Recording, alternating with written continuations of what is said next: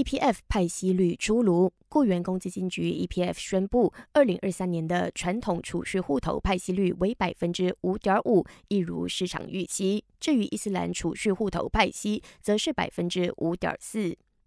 为期三天的土著经济大会正式落幕。在昨天的闭幕典礼上，首相纳杜斯里安华强调，自上任以来，团结政府始终一视同仁，为所有族群提供援助，而不是像外界所说的只帮助某部分群体。无论如何，安华说，我国确实存在着许多贫困的土著，因此宣布政府将透过各个金融发展机构，向各阶层的土著企业家提供价值十亿令吉的土著小额融资基金。